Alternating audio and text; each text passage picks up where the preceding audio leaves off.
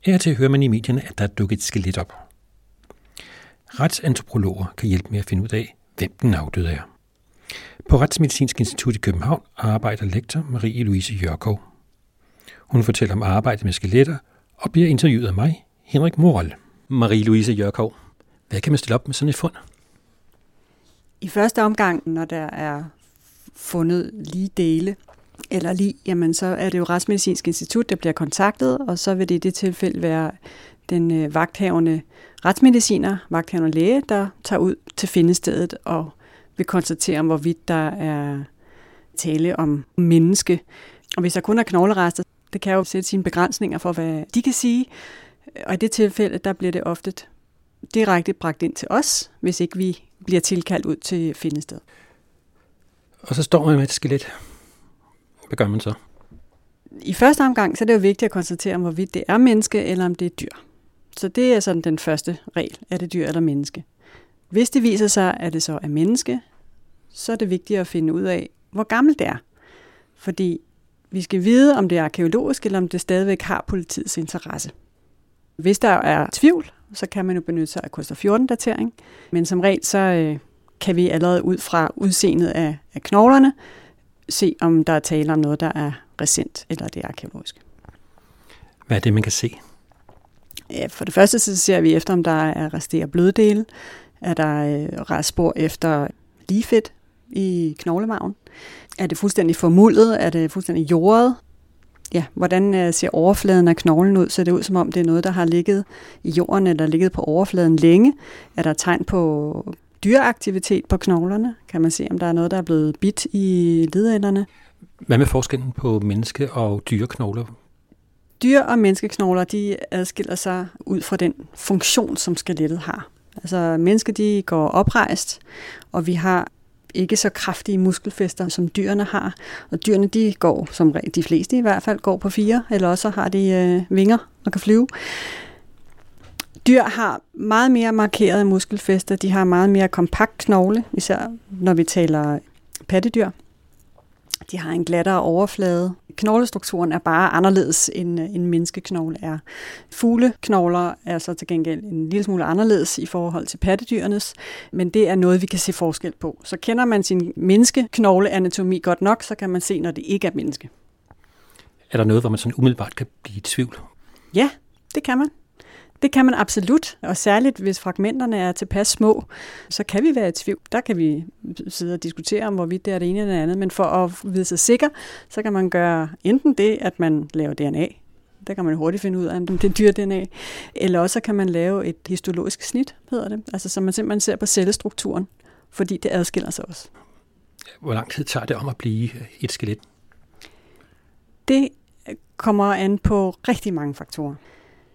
Hvis man antager, at det er en person, som ligger på overfladen, har det tøj på, ligger det ude i den fri natur, på hvilket tidspunkt af året, har det regnet, har det været varmt, har det været koldt, har der været dyr.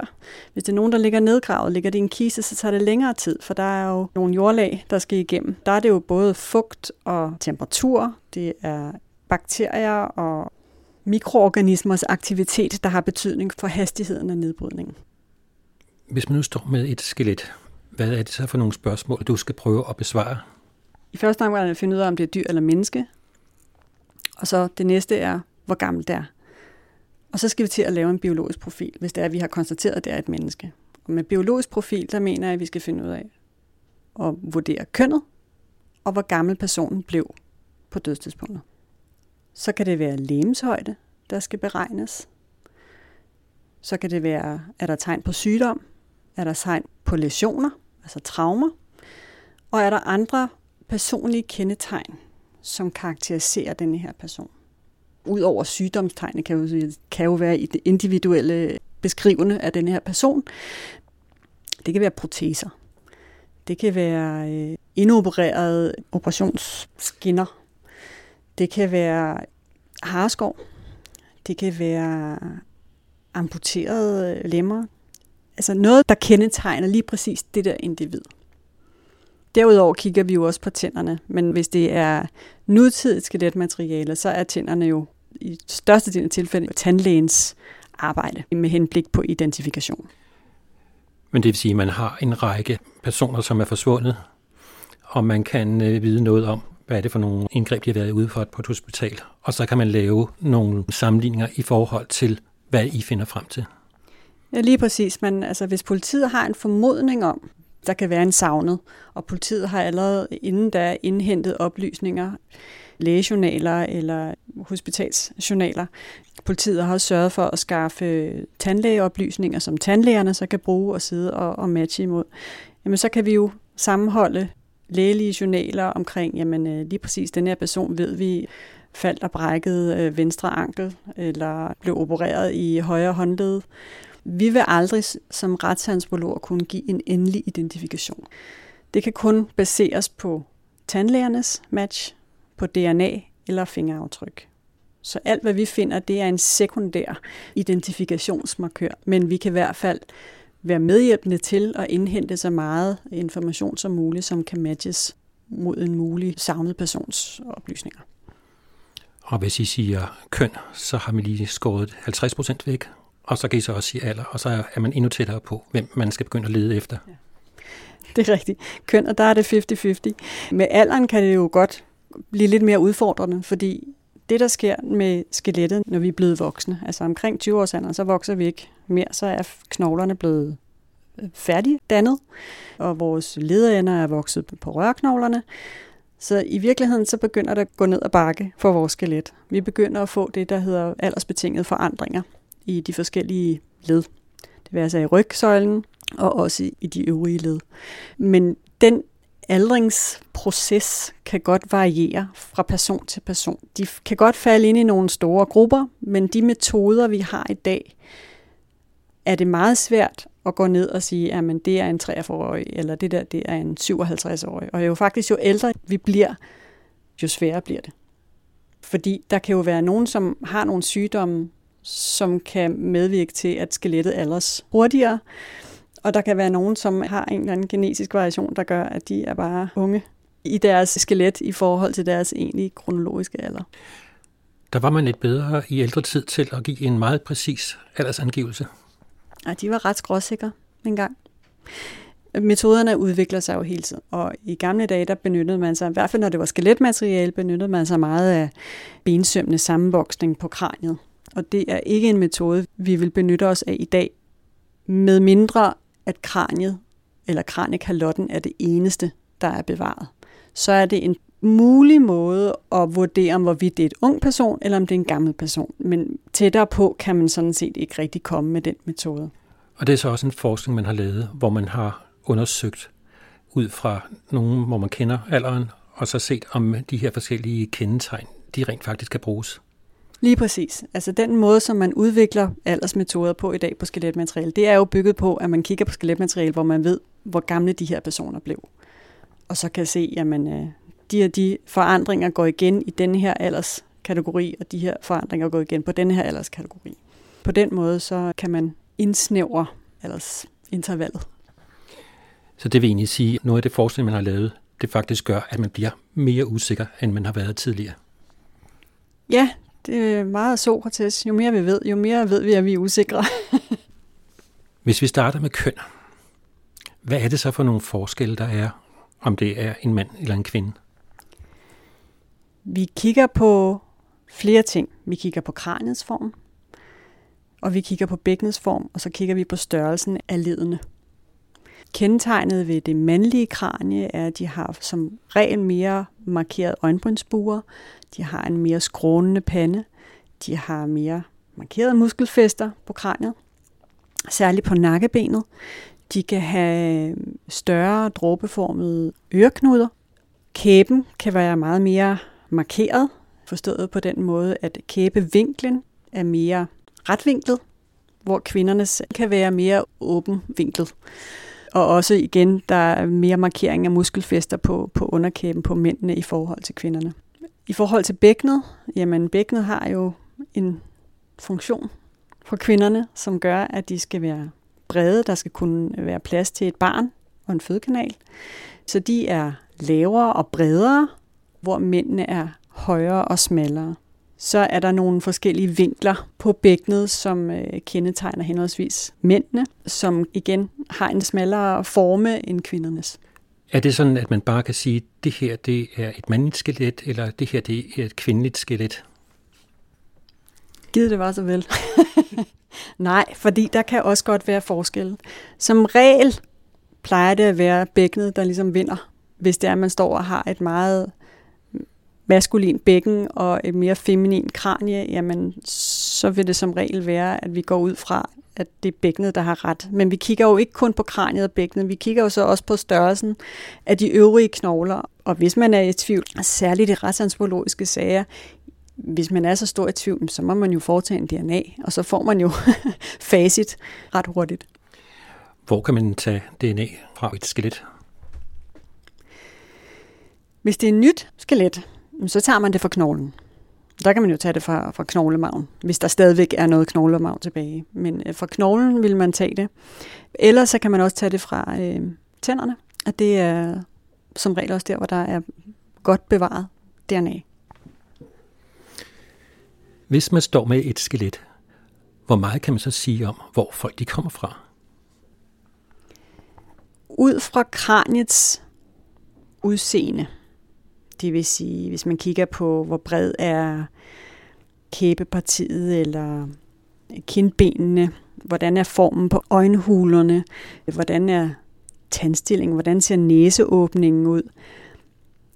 Altså nogle karakteristika kan henføres med selvfølgelig en vis usikkerhed til visse befolkningsgrupper i sådan meget bred forstand.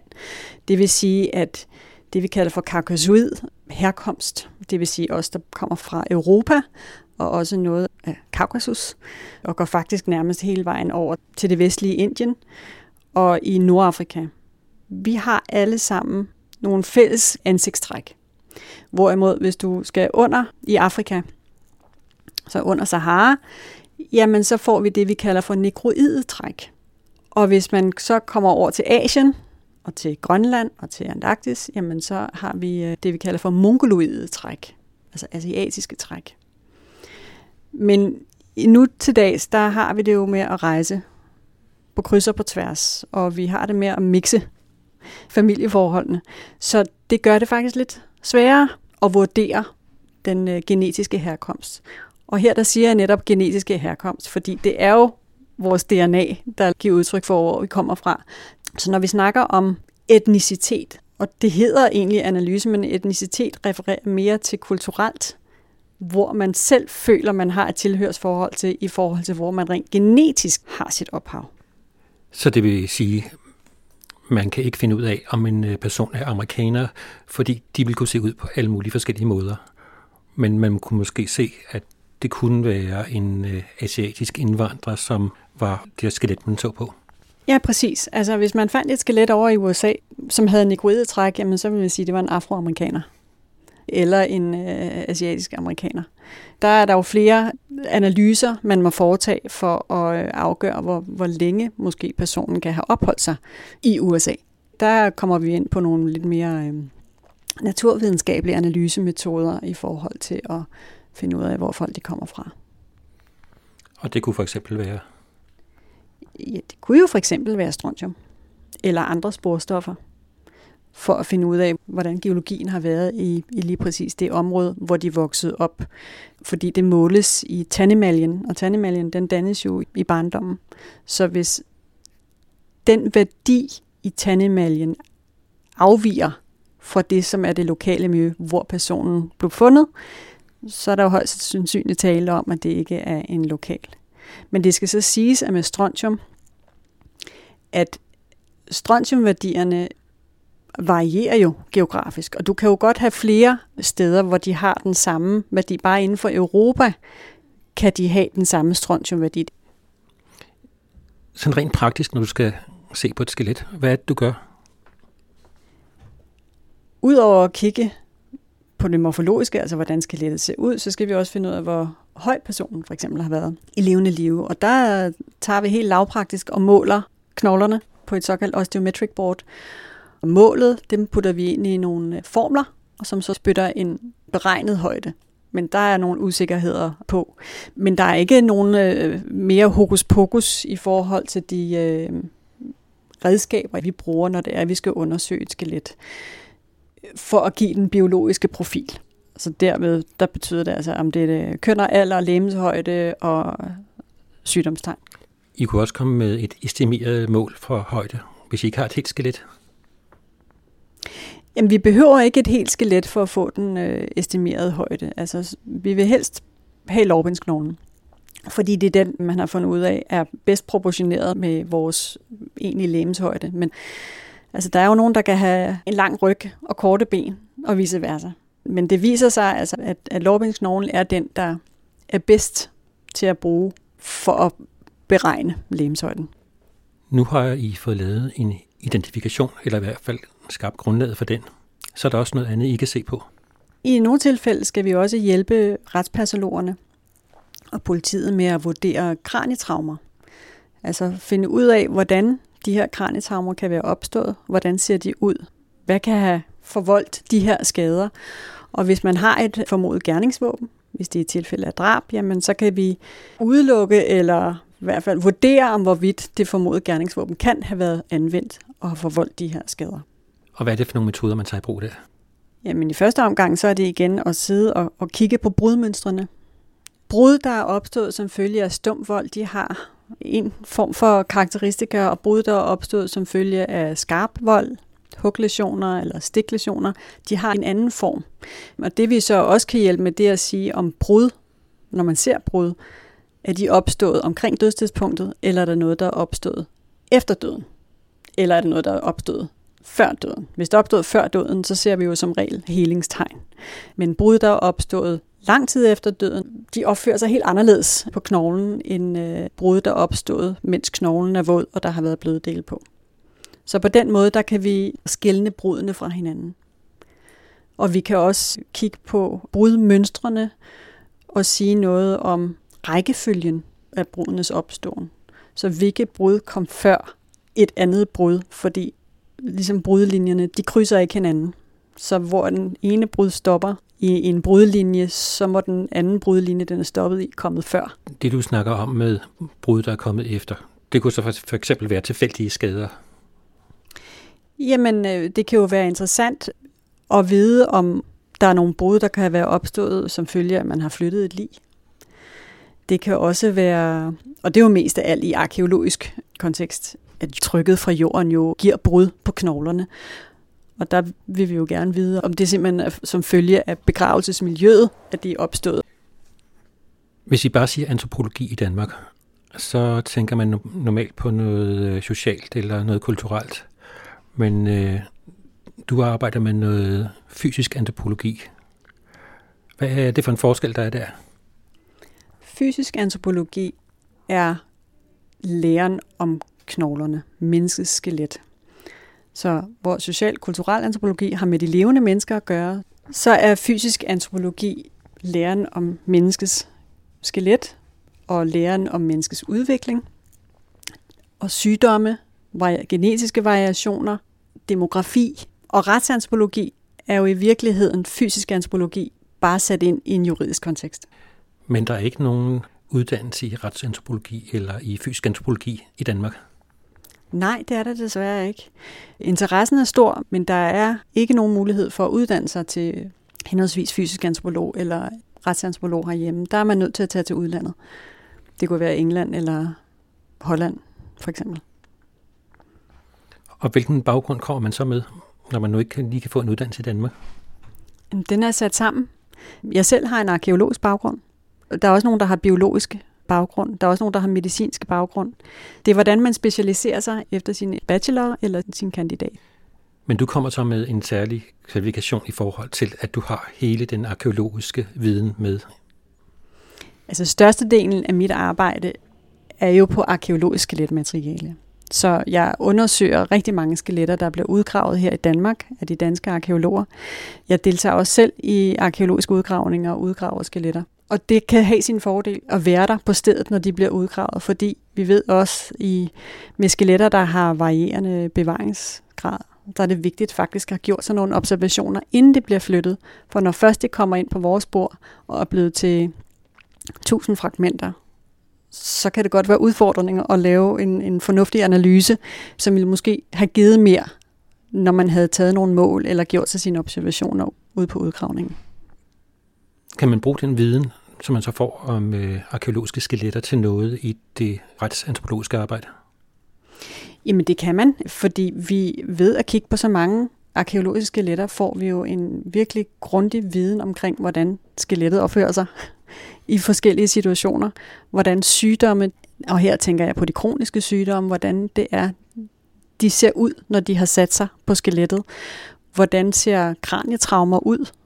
For ved at man har kigget på så mange arkeologiske skeletter, så kan vi, når vi kigger på det nutidige skeletmateriale, genkende og ikke være i tvivl om, hvad det er, vi rent faktisk ser. Og det og virker egentlig også den anden vej rundt, at hvis vi har et nutidigt skelet, som vi ved har en bestemt sygdomshistorie, og vi måske på noget arkeologisk materiale har været i tvivl om, hvad det er, vi har gået og set på, så kan man drage nogle paralleller og sige, nå, så er det måske det, vi rent faktisk ser på det arkeologiske materiale. Så vi lærer utrolig meget af både at se på det arkeologiske og på det nutidige materiale. I har et også lidt større udvalg, når vi snakker om det arkeologiske skeletmateriale. Ja, vi har en god studiesamling. Vi er jo kurator for museernes øh, samlinger. Så her på Antropologisk Laboratorium har vi, øh, at vi huser omkring 30.000 skeletter fra hele Danmarks historie. Så det vil sige, at de ældste skeletter, vi har liggende, de er omkring 10.000 år gamle, og de yngste skeletter er fra omkring 1800-tallet. Så vi har jo øh, hele paletten af Danmarks historie i forhold til sygdomshistorie, i forhold til demografi, i forhold til begravelsesritualer. Så det er kun et spørgsmål om at komme med et spørgsmål, og så kan man forsøge at besvare det, og så sætte det i den arkeologiske kontekst, fordi antropologien kan jo ikke stå alene. De fleste spørgsmål, de bliver jo besvaret bedst ved, at man har så mange vinkler og så mange videnskabelige metoder rettet på det som muligt. Nu har vi snakket om skeletter, men øh, retsantropologi, det er også andet end at se på skeletter. Ja, altså i virkeligheden ser vi jo på skeletter, men øh, jeg har en øh, kollega her blandt andet, som kigger på skeletterne, men i form af CT-scanninger og laver 3D-modellering ud fra CT-scanningerne, og på den måde kan mere virkeliggøre skeletterne. Altså de får et nyt liv ved, at hun kan sidde og vende og dreje. Det er min kollega, øh, lektor Chiara Villa, som arbejder i virkeligheden både på, på arkeologisk skeletmateriale, og kan lave 3D-modeller af dem, men, og CT-scanner mumier, men også kan også hjælpe til her på afdelingen i forhold til de obducerede. Og så noget som gangarter, det hører også med ind under jeres område.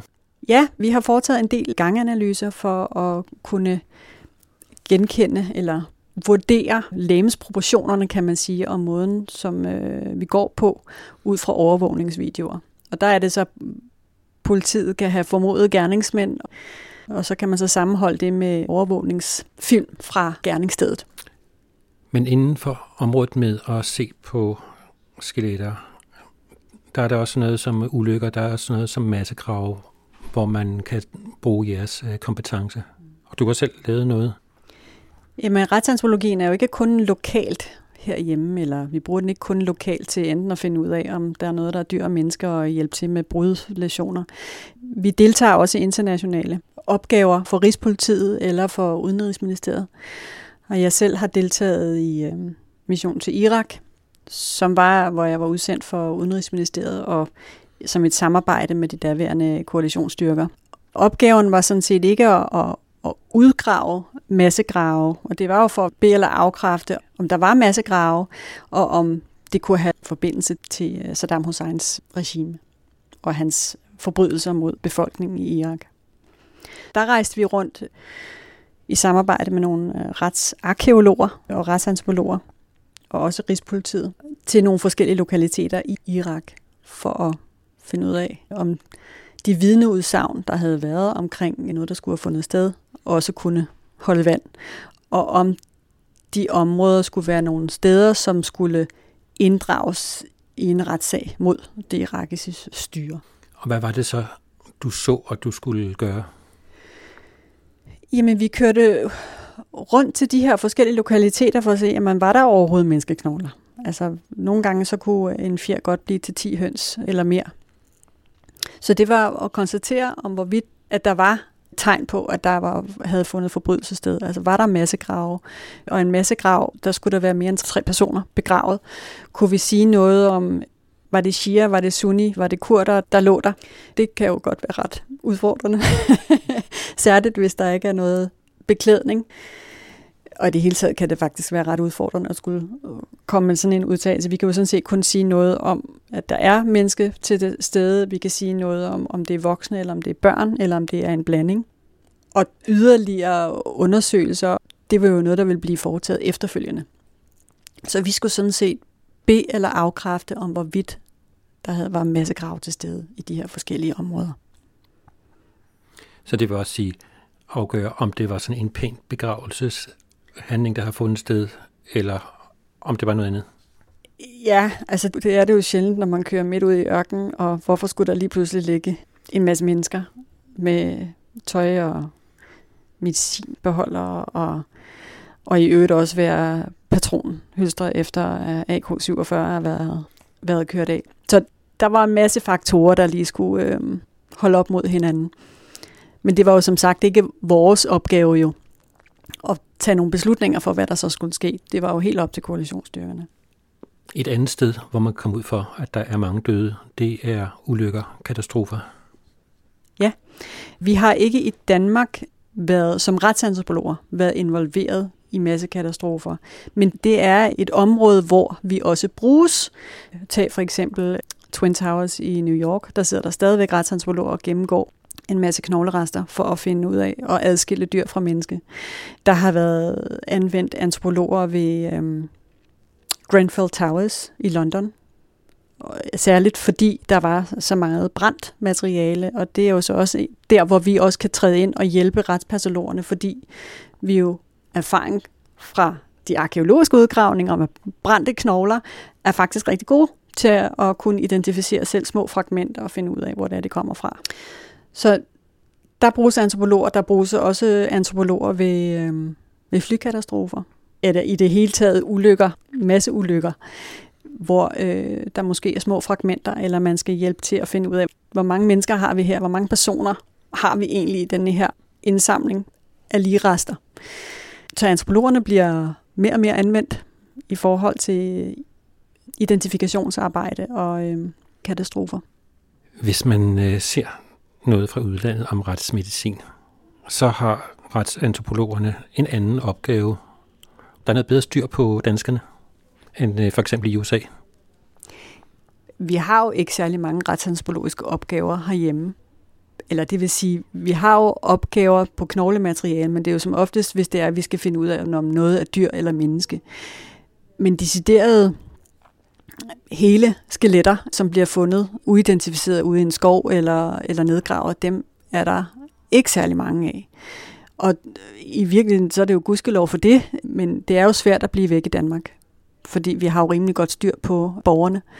Altså, de fleste af os går til tandlæge, og der er styr på vores tænder, men du kan godt blive væk i England, eller i USA, eller i, øh, i Frankrig, eller ja, større lande, hvor der måske ikke er helt så meget styr på, hvem der egentlig er i landet. Så på den måde er der jo mange flere sager derovre, hvor der bliver fundet skeletmateriale eller, eller lige dele. Podcasten var produceret af Reciprok Kommunikation. Mit navn er Henrik Moral.